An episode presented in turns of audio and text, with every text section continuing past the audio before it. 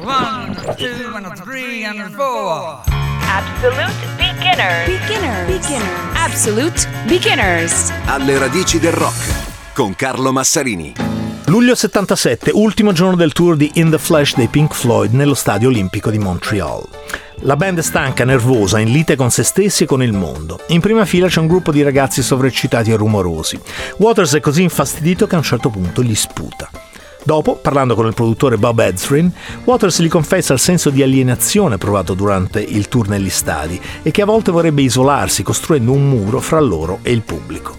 Un anno dopo la band si riunisce e Waters porta due proposte: 90 minuti di demo di Bricks in the Wall, così si chiama, o l'idea di un uomo che una notte sogna di matrimonio, sesso, monogamia, vita familiare e, al contrario, della promiscuità. Gli altri tre Floyd scelgono la prima, la seconda sarà la base di The Pros and Cons of Hitchhiking, che sarà il primo album solo di Waters. La situazione però è tumultuosa. I Floyd hanno affidato tutti i loro soldi a una società di investimenti che praticamente li ha persi per intero. Devono andarsene dall'Inghilterra, altrimenti rischiano la bancarotta.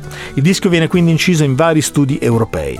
Waters sa che il disco è molto complesso da realizzare e sceglie come produttore proprio Bob Ezrin. I due lavorano su uno script. Ezrin riduce la parte autobiografica, pensa a una gestalt, ovvero un personaggio nel quale Waters si possa identificare ma che non sia lui. Nasce quindi la figura di Pink, un misto di Waters e di Sid Barrett, padre morto in guerra, madre ultraprotettiva, insegnanti a scuola che lo tartassano, i mattoni del muro interiore che cominciano a isolarlo. Quando poi diventa una rockstar, le cui relazioni sono rovinate da droghe, infedeltà, violenza, il muro è compiuto. Dietro, Pink cade in depressione, in stati allucinatori in cui si vede come un dittatore nazista, i cui concerti sono delle manifestazioni di violenza. Disgustato di sé, si pente, fa crollare il muro e si riapre al mondo.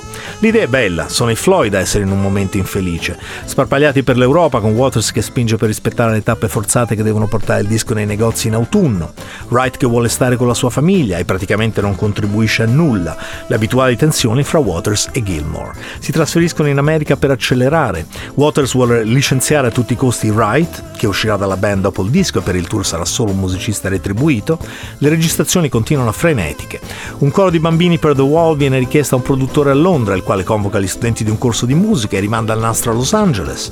Il disegnatore Gerald Scarfe viene scelto per illustrare la copertina, saranno poi i suoi pupazzi gonfiabili che faranno parte della maestosa messa in scena live.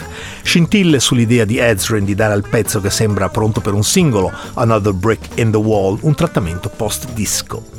Ma soprattutto ai dirigenti della CBS americana il disco non piace granché, ricattano anche Waters per dargli meno royalties.